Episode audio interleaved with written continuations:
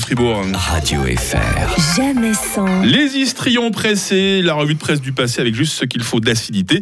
Bonjour Sylvain Grangier. Oui, bonjour. Nous sommes le 10 novembre, journée mondiale de la science au service de la paix, du développement, de l'utilisabilité, de la sensibilisation aux tumeurs neuroendocrines, du créatocone contre le harcèlement scolaire et des stagiaires. Voilà. Plus précisément, nous sommes le 10 novembre 1944, à une époque où a lieu le débarquement en, en Normandie, où Paris est outragé, mais Paris libéré, et où Chafouz est bombardé en plein jour par des avions américains, une regrettable erreur qui prouve une fois encore que les Américains sont nuls en géographie.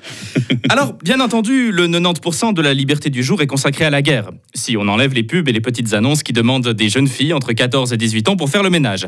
Mais ce qui m'intéresse, c'est un article qui dit, je cite, À l'arrivée de l'Express, le Globetrotter, sorti de son wagon de sleeping et accompagné de son manager, gagna le palace vêtu d'un pullover. Il prit son breakfast dans le hall. Il assista au match de rugby et prit un cocktail avec toast. Ayant revêtu son smoking, il dîna au club, y fit un speech, voulut faire du footing pour regagner son home et, assailli par un pickpocket, le mit knock-out d'un swing magistral. Wow. Fin de citation. Bon, d'accord, très bien. Et où voulez-vous en venir? Réponse après la pub. Deux femmes de soldats ont fait la lessive. Laquelle des deux a utilisé Radion? Bah, moi, ma chemise est blanche, quoi. Regarde la mienne. Ah, messieurs Ah, je suis ébloui, ça brûle Ah La lessive Radion. Des matières premières de qualité d'avant-guerre. La lessive Radion, ça irradie. Pour un nettoyage ethnique. Euh, éthique Éthique Un nettoyage éthique Voilà, attention quand même.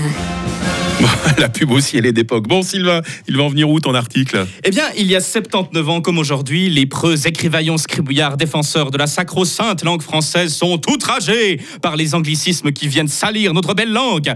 Ah, tu leur donnes une arbalète, ils sont prêts à refaire la bataille d'Azincourt. C'est Jeanne d'Arc qui va bouter l'écriture inclusive hors de France. Euh, J'ose pas imaginer quand ils vont apprendre le nombre de mots en français qui viennent de l'arabe. Bon. À ceci, je répondrai bullshit. Je dis bullshit, mais pas seulement. Je vous enjoins à bien mâcher votre subac avant d'avaler, à bien vous hydrater et à bien vous amuser avec votre Scrabble. Ah, et oubliez pas de changer les pneus de votre Bayerische Motorenwerke, hein, BMW, histoire que vous puissiez bien toujours bien me coller au cul durant l'hiver. Mais je vous dirai surtout que vous êtes dans l'erreur, et ce, pour deux raisons. La première, c'est que l'anglais, c'est un peu du français à la base. Oui, parce qu'au Moyen-Âge, les rois d'Angleterre, les Guillaume le Conquérant et autres Richard Cœur de Lion parlent l'ancien français, qui se mêle au saxon germanique pour former ce qui deviendra l'anglais.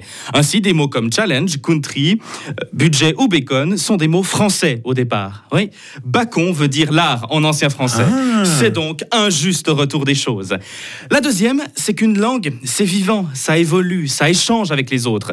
Et peu importe ce qu'en disent les carcasses à moitié putréfiées de l'Académie française. Alors, je sais, ils font peur avec leurs costumes verts et leurs épées prêts à refaire Azincourt. Je rappelle d'ailleurs que les Français se sont fait poutrer à cette bataille. Mais même si les académiciens sont à moitié momifiés, faut pas avoir peur de leur malédiction. C'est pas eux qui font la langue, c'est toutes celles et ceux, c'est eux même qui l'utilisent.